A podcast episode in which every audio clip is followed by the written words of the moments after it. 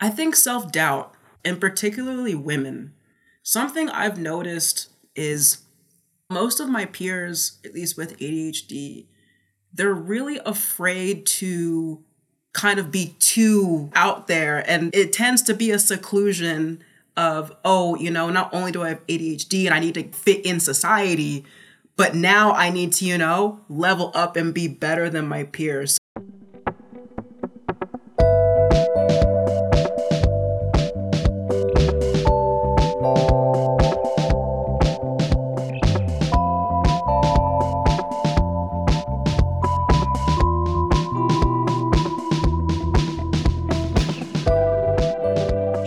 Welcome back to Refocused. It's a podcast all about attention deficit hyperactivity disorder. My name is Lindsay Guentzel, and that voice you just heard, that belongs to powerhouse Misha Nicholas. And if you've been following Refocus Pod on social media, it's a name you might recognize. Back in early February, Misha was a finalist for Journey to Hurricane Island. It's a program that recognizes the future generation of sustainability leaders from around the world. And it's organized by the NGO United People Global. And I asked you, the ADHD community, to get behind Misha and throw some votes her way. And I'm over the moon to share she won. Misha is the sole representative for North America, and even better, her project is all about neurodiversity. I first met Misha back in December before this incredible opportunity was knocking at her door. And I think once you listen to our conversation, you're going to agree the timing of bringing Misha's energy and passion for life and helping the ADHD community. It couldn't come at a better time, considering all the stuff that's been going on. And yes, for me personally, I'm referencing that pesky little autoimmune disease I've been dealing with. Going back and listening to our conversation and getting it ready for you was exactly what I needed in this moment. Because Misha, she is a bucket filler. And I'm talking about one of those really big two gallon buckets that you could never actually carry around if it were full. It's clear she's a leader who understands what those around her need in order to thrive. And her excitement about helping the ADHD community, it will make you want to do whatever you can to make sure that all of the doors are opened up for her. She also shared how her own diagnosis allowed her to go back and spend some time finding her inner child and how important that was for her in identifying not only how her ADHD was showing up in her life, but sometimes even why. Misha and I talk about the importance of self love and self acceptance and the unfortunate other side of that coin, self doubt, and even share our thoughts on the role social media is playing in supporting the neurodivergent community. Now, there's one hiccup with today's episode, and considering I just celebrated a birthday, it digs a little deep, but Misha unwittingly refers to 35 as old, which Okay, sure. Sometimes I do feel very old, especially right now. But before anyone takes this as actual outrage, I think we can all agree that the outrage should be directed at what she was referring to, which is the fact that an entire generation of people, most of them women, aren't being diagnosed until later in life simply for a variety of reasons. Mostly that there's not enough attention being paid to something that is massively underdiagnosed and under researched. And when you're in your 20s, I mean, 35 does feel old. But do you want to know what's really great and makes all of those hard feelings about age go away? Knowing that the future of the ADHD community is being led by someone as intentional and focused as Misha. And that provides a whole lot of comfort. And I have a feeling you're going to feel the same way.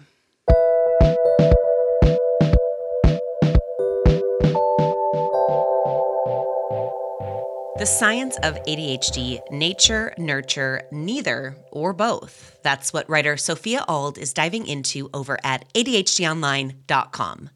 Looking at the research behind genetics, environmental factors, and parenting, and how they all come together to, you guessed it, affect ADHD. Find the link to Sophia's feature in the show notes.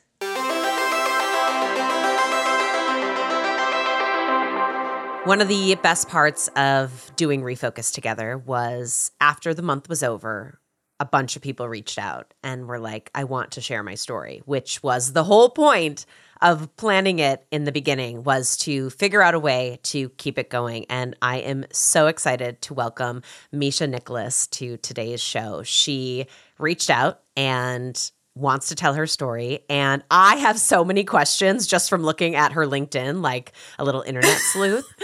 So I'm just going to jump right in and just first off, thank you so much for for sending the email and for being vulnerable and being willing to share your story. It really means a lot. A hundred percent. Thank you so much for having me. I mean, it's it's amazing the work that you do. Well, I think it's amazing the work that you do, and I want to get to that. But in order to get to that, we need to start at the beginning. Everyone's ADHD story starts at a different place. And so I'm curious what led to you seeking out a diagnosis. And you can go back as, as far as you want. So this is actually quite it's not funny, but it's like a I told you so kind of moment. So since I was around 19, I would tell people, "Hey, like I'm pretty sure I have ADHD, but I'm just to, you know, sit it out and get diagnosed eventually." And then that turned into a year, and then a year turned into 2 years, and then fast forward to 26, I finally got the diagnosis. So, you know, I think it's just one of those things. It's like a rite of passage, right, in life where everyone tells their story. But I noticed that other people had the rites of passage, and, you know, a lot of other people were diagnosed. They just didn't know where to go. So, ADHD Online was not only really affordable, it just really helped me out in terms of, you know, paying the price. And I was able to really kind of find my inner child, I really feel like, through this diagnosis. I love that. I love that you joked about having ADHD. I think there are a lot of people who are self diagnosed. And I honestly did not ever think that I had it. But I also don't know that I really even knew what it was. And I think that that's such a, an important part of it.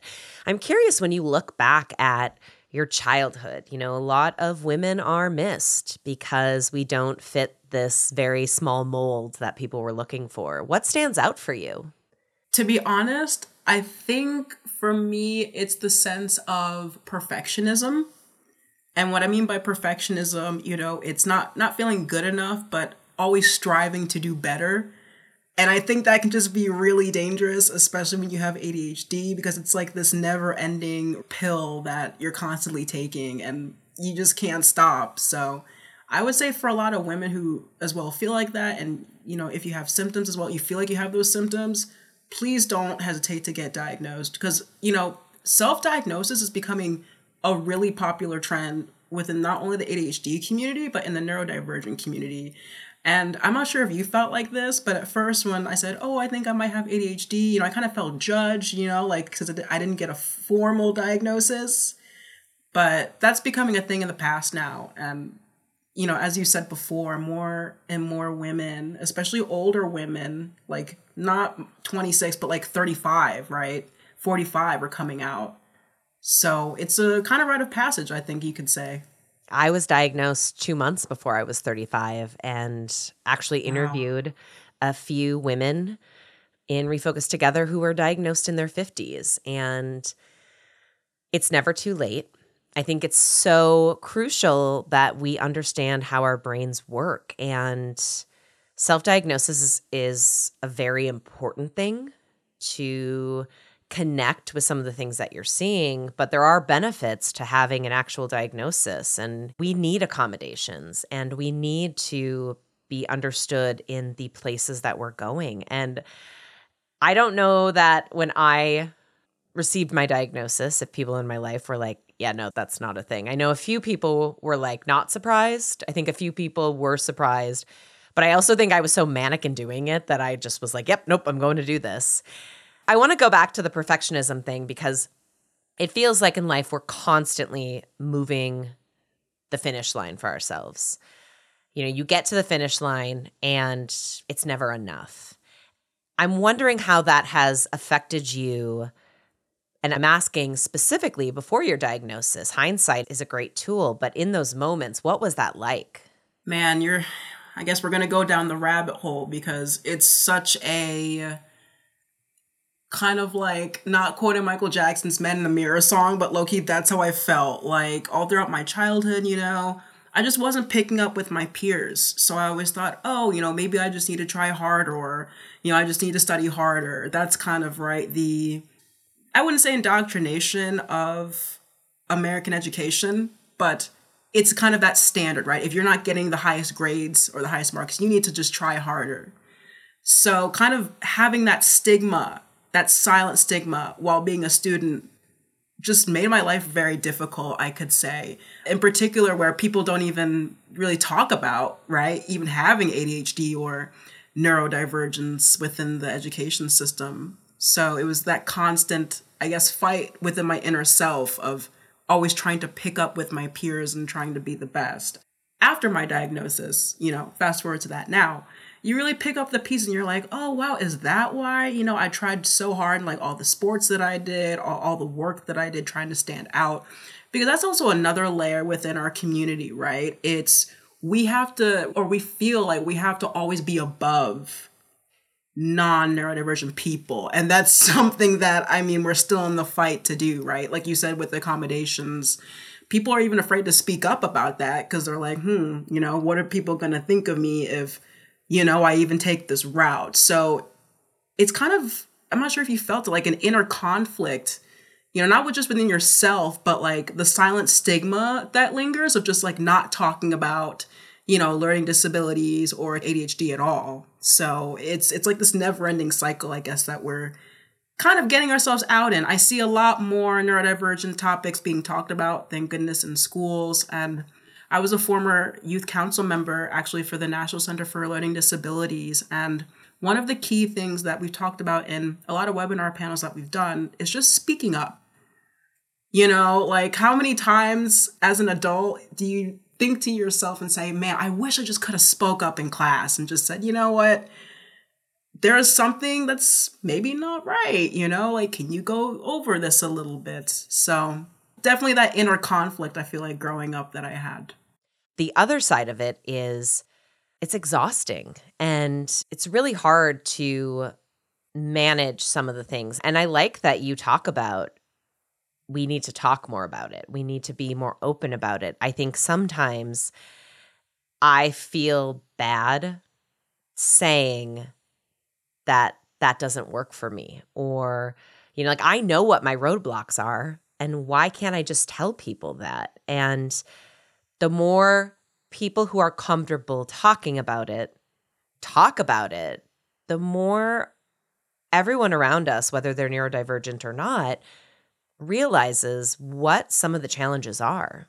A hundred percent. And it's so hard to even conceptualize this because eh, once again right it, you kind of feel like you're fighting with the whole world right trying to get your voice spoken when it's actually in reverse you know, if we want to be an accepting culture, we have to accept everybody, their strengths and weaknesses. But once again, going back into the silent stigma, I call it, it's not talking about ADHD at all. Actually, that's like the silent weapon here, right? Even before you were diagnosed, people who just don't even really know what they have. So they're just confined in these standard mentalities of just keeping silent and working hard to get what you have. And once again, that intersectionality between ADHD and anxiety or, you know, depression, substance abuse, unfortunately, that does affect certain communities more than most, like communities of color, or in particular women that, like you said before, aren't really being diagnosed like that due to the certain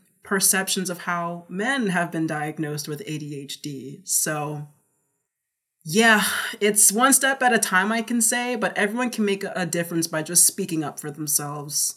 This world has been so status quo for a really long time. We need to mix it up. Yes, absolutely. And I would like to ask about the work that you've done. So, set this up for me. You graduate from high school, and then what did you do? And kind of just like walk me through because I, like i said i you know i did my little internet sleuthing. I almost said stalking but that sounds that sounds dangerous and like you should be concerned. I'm really and not. you lived in some cool places and you've done some really cool stuff. So i'm just curious because i think everyone has a story to share. And i think the more we all start to realize that we are capable of doing really hard things when we know how we are actually capable of doing them, if that makes sense. You know, like we just have to be comfortable making our own adjustments. So I'm I'm to just kind of like hand it off to you. A hundred percent. All right. So I grew up in a small town called Randolph, New Jersey. It, it was nice, but I was like, you know, why don't I go to Rome? You know, where the tuition's a lot cheaper. So that's exactly what I did. I studied in Rome for four years and I did communication and media studies. And this is actually quite interesting. I wasn't actually really good at writing nor reading, but I would always strive to just do the best I could. I would spend hours in the library. And then I had a certain person tell me that maybe I should consider doing another profession. I should consider doing something else than reading and writing. So I took that and I was like, you know what? All right, cool. Let me just try harder. So that's exactly what I did. And, you know, we don't I, like to be told no. No, ex- exactly. We're going to show ourselves, right? Yeah. So I graduated and I was a part of an African in the World Cultural Club for around a year. I thought, you know, that's what I want to do. I want to get more into politics, international affairs, and climate change. So I moved to Australia.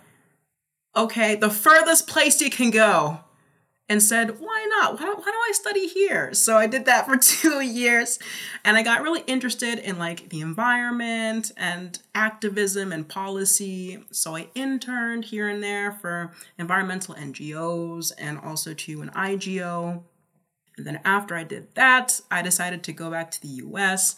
I studied for around a year and practiced being an environmental research fellow for a think tank then fast forward to that, I worked for CGIAR, Excellence in Breeding, and mainly food security research as a junior comms consultant for a year.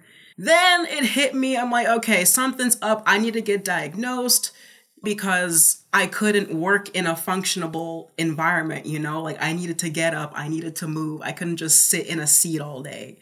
So that's actually when I looked at ADHD online, and this was actually I was in Mexico. I was gonna go back to the U.S. I thought I'll take this online diagnosis and cool. So I got my results. I was ADHD positive. I was like, yeah, finally it's about time.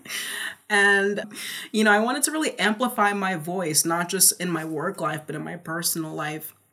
So I also kind of missed this, but during the time I was a youth council member for the National Center for Learning Disabilities that was in the US, and I joined my other peers and panel discussions about how to empower people like us, as well as the neurodivergent community, how to not only look for the signs, but empower others, inspire others to pursue their dreams and do what they want to do and not be limited by, you know, just a diagnosis, because we're more than this diagnosis. This diagnosis is a part of our identity so I really expressed that in a lot of my panel discussions that I did. Came back to the US. I worked for the US Department of State a little while as a reader for this fellowship, and I was really excited. I was a mentor for COP online. That was for a youth hackathon to solve climate change challenges. So I was really excited to do that. And I discussed with the US Department of Ed ways that at least people like us in the neurodivergent community can gain more access to mental health services. So this is again why I really enforced the kind of old conditioning of what stigma even is, right? It's not verbal. It can be silent too. So I think from here on out, I'm really going on that path of just trying to at least get undiagnosed individuals a chance to express themselves and at least have a voice because things are changing, but I kind of also feel like there's a little bit of stigma still, once again, for undiagnosed people like, oh, you're not really, you know, a person with ADHD, right? But that's just not true. So we need to have more of that acceptance as well. And some people, I mean, more power to them. They don't want to be diagnosed, and I perfectly understand that. But maybe just to add a layer to yourself, you know, it's just kind of like that mutual understanding, I feel like, right, with yourself, that coming of passage, like we talked about before, that, hey, you know, I have this and that's okay. And that's all I'm trying to advocate for, just to be comfortable with yourselves and don't let anyone stop you from doing what you want to do in life just because you have ADHD. I actually argue that people who are like us, we are changing the world because we think differently And we need more people who think differently in order to make the world honestly a better place. You are a human after my own heart in so many ways. And I want to check back in and like, I was going to say like 10 years, but I know it'll be like so monumental that I'm like, okay, in like two years, can we like catch up? And I want to know what you're doing. We need more people oh, like you. What I love about your energy is you have so much positivity and so much passion and excitement about changing the landscape that so many of us are dealing with. And you said, like, I think there's still a stigma. There is still a stigma. I talk to people all the time who listen to the podcast who are kind of beside themselves because the people who matter the most in their lives do not think it's a real thing and do not want them to seek out help. And here's the thing is medication is not eh, it's not a magic pill. It is evening the playing field. And I get it. Some people don't right. want to go that route. But there are so many ways to be helping yourself just by knowing what is going on. And the big one for me, and you talked a little bit about some of the comorbidities that can come with ADHD. I joke, it's like ADHD was the mothership that was controlling all of these things that I was trying to mm. deal with and treat individually. And the second that I started treating like this mothership, the rest of them, for the most part, went away. And it's having those conversations about what it's like. And this is something we'll deal with forever. Exactly. It's not, oh, we're anxious because we're in high school and high school is hard yes, that is a part of it. But looking back and knowing what was driving it is so important. Once again, you know, it's that rite of passage. And a lot of people don't correlate your journey to your inner child. And I feel like that's so important. Whatever happens to you in your childhood manifests in your adulthood. And if you don't get that treated, honestly, you're just going to be a, a walking, broken, indiv- it's just really sad. I know, but I just see it happen so many times. And for me, it's deep because it could be a generational thing. It's a cycle. You know, it's a cycle, exactly. So if your parent, for example, is undiagnosed and they put that stigma on you and you don't get treatment, in that case, you're just going to be repeating the same thing for your kids or anyone around you for that matter in your environment. Well, you mentioned too, even like addiction. My father was an alcoholic. I yeah. also think he was very much undiagnosed ADHD. And mm. knowing what you are predisposed to is crucial because it makes you start to look at some of the decisions that you're making and you go, oh, there's a reason behind this. There's an explanation. There's not an excuse. There's an explanation as to why I am drawn to something that makes me feel this way. And when you know that, you can start to change what that is. You know, like I can look back in times of my life where I was chasing really dangerous dopamine rushes. And that's not to say that I don't enjoy wine I love wine. I love wine. I, it's not even, here's the thing is it's not even like the alcohol for me. It's like, I love the taste of wine. I like trying different kinds of wine. and now I seek out dopamine from running and like working out. But in my 20s, whoo, man, it was a lot and it's dangerous.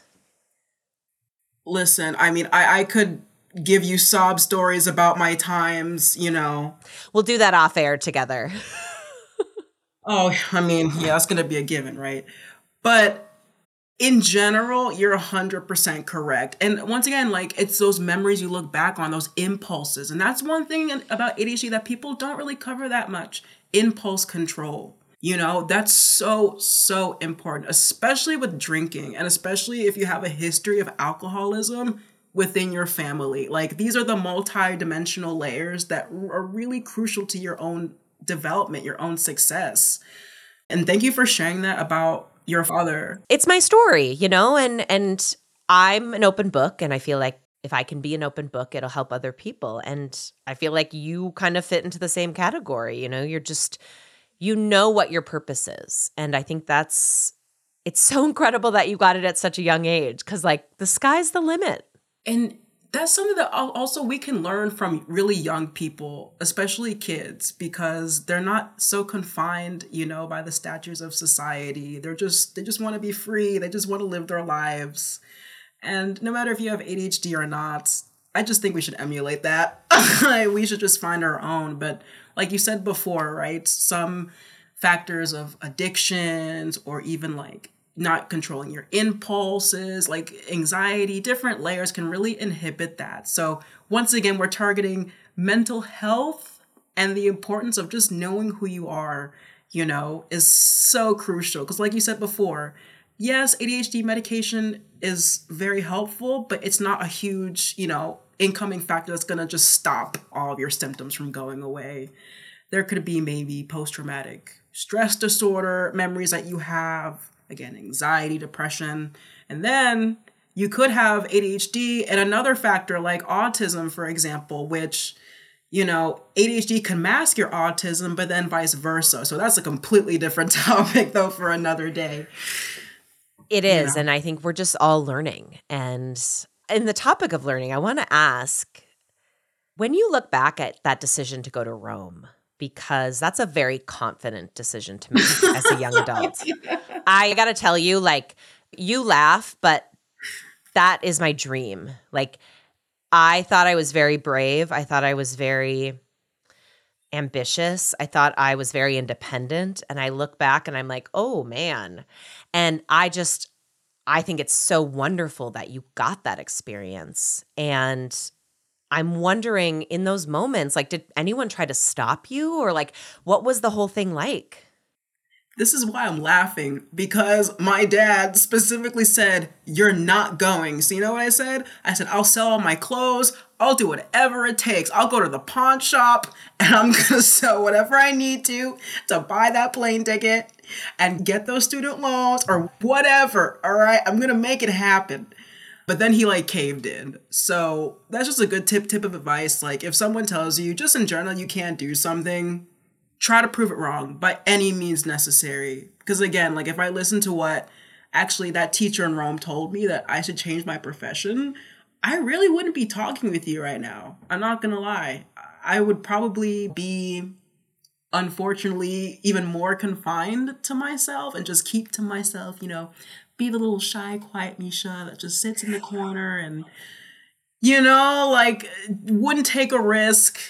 It's deep, man. It is. It's really about just living your life. And I'm really appreciative for that experience. But I just think more people, we're just so confined as well by what people think about us that sometimes you just need to, like, when you're just so fed up with adapting to those standards, you just let go. You're like, you know what? Whatever. You're going to judge me anyway. Let's shoot for the stars. I want to bottle that up and I need you to ship it to me immediately. I'm, I'm not joking. Honestly, like in my grief cycle of managing this later in life ADHD diagnosis and feeling like there are a lot of opportunities that I allowed to be taken away from me. And I mean that in the sense mm. that I would find myself in scenarios where I was around a lot of mediocre men. I let them make me smaller. I let them do the opposite of what your experience was. I let them push me down. I let them dim my light. And I'm so relieved that I didn't let it go on longer. I'm so relieved that I'm in this moment where I get to retake that energy and that light and it's hard to think back and go, what if I hadn't let that bother me? And so. I mm-hmm. love hearing that there are people out there who have figured that out because I think for most of us, again, I'm just generalizing, I think there are a lot of us who would not have been as brave as you and would not have been as steadfast in that moment. And like, that's an incredible thing that you should be really proud of. And like, I don't know where it came from. And I just applaud you. Thank you so much. It actually, well, if I go back, it came from, you know, unfortunately, I was racially bullied during my middle school and high school years. I was severely bullied. So, you know, I had like really low self esteem in high school. My GPA was actually pretty low because. You didn't want to be there. You know, right. And I didn't know I was undiagnosed. So I think sometimes when you're in such pain, you know, that you turn it into power, that's the kind of attitude that we're trying to at least get for the ADHD community as well. And I know it's really hard, you know, to tap into that pain and like find that soft spot of yours, but once you unleash that, literally no one and anything can stop you. So I just urge anyone that if you know you ever feel rejected or torn down, just really have faith in yourself that you can just get through the day because you really can and you know, excuse my language, but F what honestly other people have to say because it's your life. And again, sky's the limit. There's so many celebrities with ADHD as well, people paving the way in politics, you know, that are neurodivergent. And I just think that's a beautiful thing to see nowadays. It is, a thousand percent. I'm curious, in all the work that you've been doing in all the different roles, when I ask you, and I'm asking you something that I didn't prep you for. So I'm putting you on the spot. Ooh, it's okay. when you look at big picture with ADHD and you know mental health, what to you is kind of the most urgent need that should be addressed? I think self-doubt, what we just discussed, and particularly women. Something I've noticed on a generalized basis and pretty much all around me is most of my peers, at least with ADHD, they're really afraid to kind of be too, you know, too superior or too out there. And it tends to be a seclusion of, oh, you know, not only do I have ADHD and I need to fit in society, but now I need to, you know, level up and be better than my peers. So again, it's like this, unfortunately, this mental conflict of just like trying to just be the best you can be. And I just urge all women I know again it's really hard to be in that mentality, but you're way more than enough. And I just think, especially with people with ADHD or, in the neurodivergent community, we need to have more self love for ourselves because, unfortunately, due to anxiety and depression, which we fall under the spectrum of more likely having, it's so important to hype ourselves up it's really depressing to be honest with you how many case stories i've seen of people having depression and anxiety even when getting diagnosed and months to come not being able to treat it because they think it's a burden another addition to that is social media has its place there are great communities being built but at the same time that keeping up with the joneses and that mentality right. that you're never enough is being fed to us by carefully curated accounts where you really look at it like I need that or I I'm not worthy if I don't have that. And it's exactly. not attainable. It's literally a job. And we don't address it enough. Like that's what they do to make a living. It, it's kind of like the example I'll use is you look at celebrities and they have perfect bodies or they get cast in a Marvel movie and then they have just like muscles that you didn't even know existed. That's their job. Their job, they are getting paid to work out at a volume that is just not accessible for the majority of us. 100%. But telling yourself that and realizing that takes a lot. And even acknowledging it doesn't mean that you don't want it. Exactly. And that's like the sublayer of society within our community that I think the silent stigma is really dangerous in, right? Because let's just say I'm undiagnosed and I'm looking at a, I don't know, bikini model on Sports Illustrated or something like that. And I think not only am I not good enough, wow, what can I do to be like that? And then, you know, it just cr- creates this whole depressive anxiety effect that it's not even real. Like, you know, it might be photoshopped or like you said, people pay like thousands of dollars to have their bodies like that's their job. so, actually, I have a question for you. Yeah. Like, do you find it really hard within our community for us to kind of distinguish what we should strive to be instead of like reality itself, especially with someone who has like a very perfectionist mindset, right? Like that Sports Illustrated model thing, for example. In my eyes, I would just see, oh, okay, maybe I can like not only be better, but like be like that caricature of society, even though it doesn't exist. And like it's giving me anxiety looking at her body kind of thing. Let me think on this for just a second. My response was going to be I think what I find really difficult about ADHD and social media tends to actually come from some of the content creators who actually have ADHD, who have figured out how to just do the thing. And in their mind, it should just be easy for all of us to just do the thing. And sometimes to me, it comes across almost very like snake oil salesman and not very supportive. And we all are attracted to different energy. And that energy to me is just very off putting. And I think it's dangerous because I think it makes people who go, well, I can't just do the thing. And this isn't easy for me. And then all of a sudden, it's this added layer of, stress and anxiety and not feeling good enough. So it's frustrating to see some of that narrative being pushed out there. Well, I'm not going to get into the details of maybe who some of the people are or anything, sips tea. But, you know, I completely agree. Like, for example, there are so many different groups within people who have ADHD, right? And on top of that, it's very generic. It's like, I just wish there was more realism. Like, come on. You know, it was already hard enough to get a diagnosis or acknowledge that you even have ADHD in a world that doesn't really understand you. So imagine on top of that being fed the same information but in a very kind of like skewed mindsets of oh this is just the way everything is like you said and you know there aren't other factors that can contribute to your diagnosis at all so yeah yeah it's like, yeah. like taking off the rose colored glasses, right, in life and just looking at things for what they are, which I wish more people would do.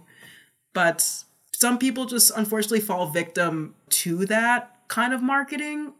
I would argue. Yeah, I think women are way more susceptible to it. There's a reason why multi-level marketing companies target women. Like oh, it's man. it is this community building. It's I think that's what we all want. We all, especially, I mean, you talked a little bit in the beginning of, you know, middle school and high school and bullying. And I didn't realize why friendships were so hard for me until after I was diagnosed. And yeah. to constantly feel like you want to just belong.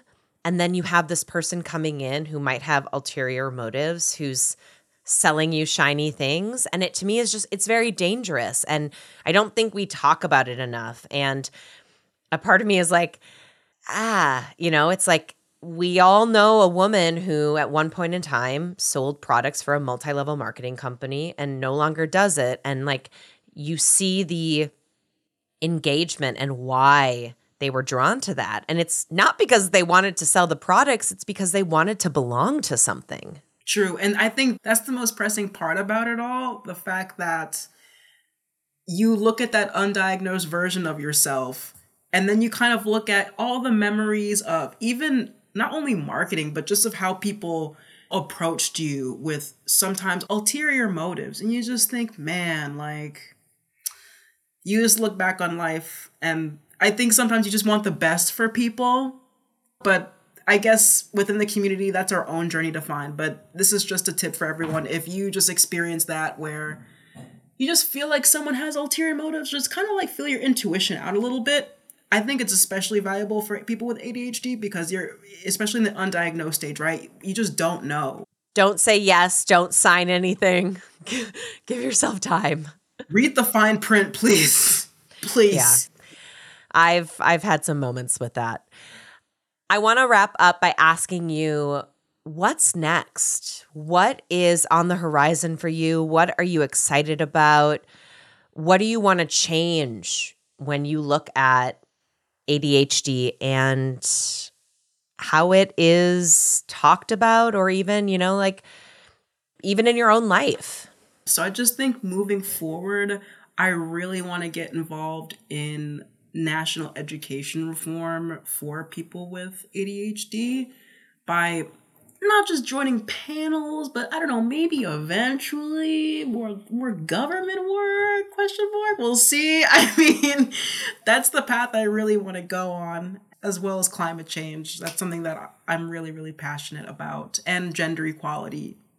I feel like the sky's the limit, so I definitely want to explore more activities within all those fields. Actually, connecting neurodivergence even to climate change, because I just want to make it easier for people like us in the neurodivergence community to fight for the climate. So I'm just going to push all I can to make sure that that happens in the future.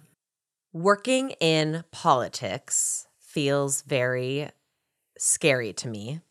But I love I love that that's the route you are thinking because we need people who are going to make change but then aren't afraid to rock the boat because that's kind of what it takes. You have to have a really thick skin. And you know what? It's so odd because for me, I just feel like over the years I've really had a personality of like not I don't care but like I'm just going to do whatever it takes. And I've already kind of have seen, you know, within the political sphere a little bit of misogyny here and there and you know those demeaning comments, but that's not going to stop me from from getting changed on. So don't you worry about that. I'm I'm going to be right on track.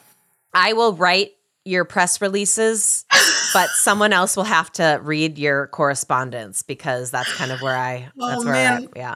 Are you, are you going in the future or what? I hope that's my future. I mean, your yes, absolutely. I just know my weaknesses, and politics can get a little. You know, I like to, I like to stay in my little sunshine place and not listen to bad things. It can. I'm not gonna lie. It does take thick skin, but something that I can learn from bullying that really helped me was to just honestly not listen to what people say. And I really feel like fast forward to now, it's helped me in a lot of situations. So, to everyone out there listening, politics or not, just don't listen to what other people say if, you know, it's going to inhibit you from really achieving what you want in life, you know, that's feasible to you. And again, it goes back to allowing someone else to dictate your future hundred percent. Who are they? You are you. Like you have your own life to live. So everyone, be awesome. I feel like we are going to hear so much from you in the future, and I cannot wait. And I meant what I said. However, I can help in writing press releases. of course, of course, of course. We're definitely going to link up for sure. I already know.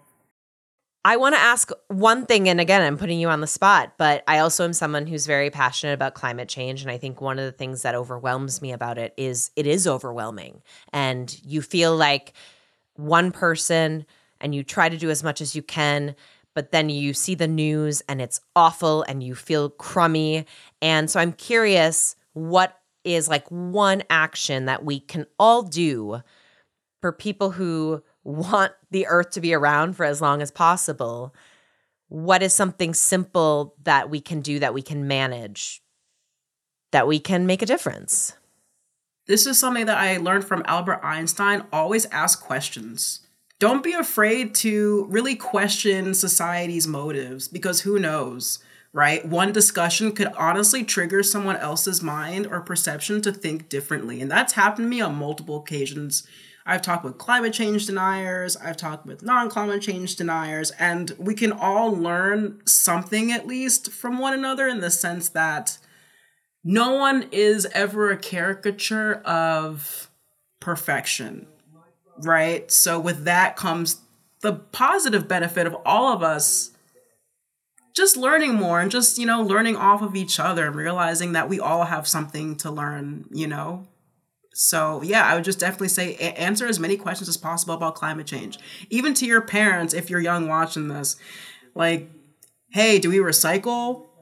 Hey, maybe we can go to the vintage shop and you know, I don't know, buy clothes instead of like you know buying all these fast-paced fashion you know clothing. So like just simple stuff like that can really make things different for all of us. I love it. Misha, thank you so much for for reaching out and for coming on. And it won't be your last appearance because we're going to keep chatting. I can only wait for 2023 to see what's to come. But thank you, truly. I mean, you're blowing me away. I, I'm, I'm crying right now. Like it's it's been such such a good experience, and I I really hope in the near future, Lindsay, that you're just gonna like be so awesome. Like honestly, I, you know Kelly Clarkson show. Like I think you can have something like that. Like I'm thinking big here. Like you're you're an amazing amazing podcaster. I appreciate that. I think big too. And like I said, I finally feel like I'm at the place now where I'm not letting anyone get in the way. So uh, you can be the first guest when I get the show, okay? Please. We'll make that deal. deal or no deal. We'll make that deal. I think it's safe to say I'm going to be very busy keeping tabs on Misha in the coming years. Not only did she create this amazing opportunity for herself with United People Global, but she'll also be a panelist on Children's Health Council's upcoming podcast, The Problem with Overcoming Learning to Value Your Differences, where she's going to discuss some of the ways she's overcame her learning differences in a neurotypical world. She's also set to be a panelist at the 2023 National Community Schools and Family Engagement Conference in Philadelphia this June. And this feels like a great time to remind you if you'd like to share your story on Refocused, get in touch with us. The easiest way to do that is emailing the show, hello at refocuspod.com. And as I mentioned last week, Refocus Together is in the books for 2023. That's a part of our commitment to ADHD Awareness Month, sharing a different neurodivergent story every single day throughout the month of October. That's 31 stories in 31 days. Coming up next week, we're sharing Mental Health and the Entrepreneur. It's the panel I hosted at South by Southwest on March 10th with the incredible team at Midwest House. If you aren't an entrepreneur, don't worry. The insight shared by the four panelists is without a doubt stuff any person can relate to. And maybe you'll even start to see little inklings of entrepreneurship in your own life. That's what's coming up for you on March 27th. But that's it for this week. Thank you guys so much for listening. And hey, if you're loving Refocused, a free, easy way to support our show and the work we're doing is to leave a rating and a review. You can do that on Apple Podcasts, iTunes, Spotify. It's a chance to tell us what you love about the show, and it helps others discover it too. And hey, maybe we'll start even reading some of them on the show as a, a little added bonus.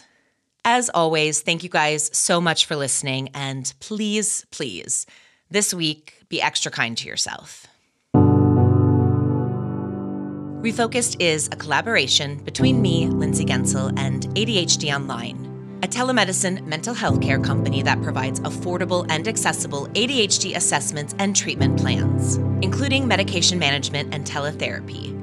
To find out how they can help you on your journey, head to ADHDonline.com.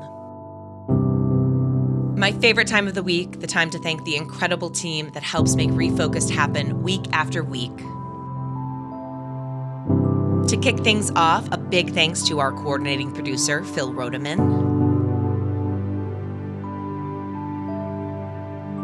Thanks to Sarah Platinitis, who's been instrumental in helping shape the stories and the topics we share with you. Our amazing social media production is coming from the wonderful Al Chaplin.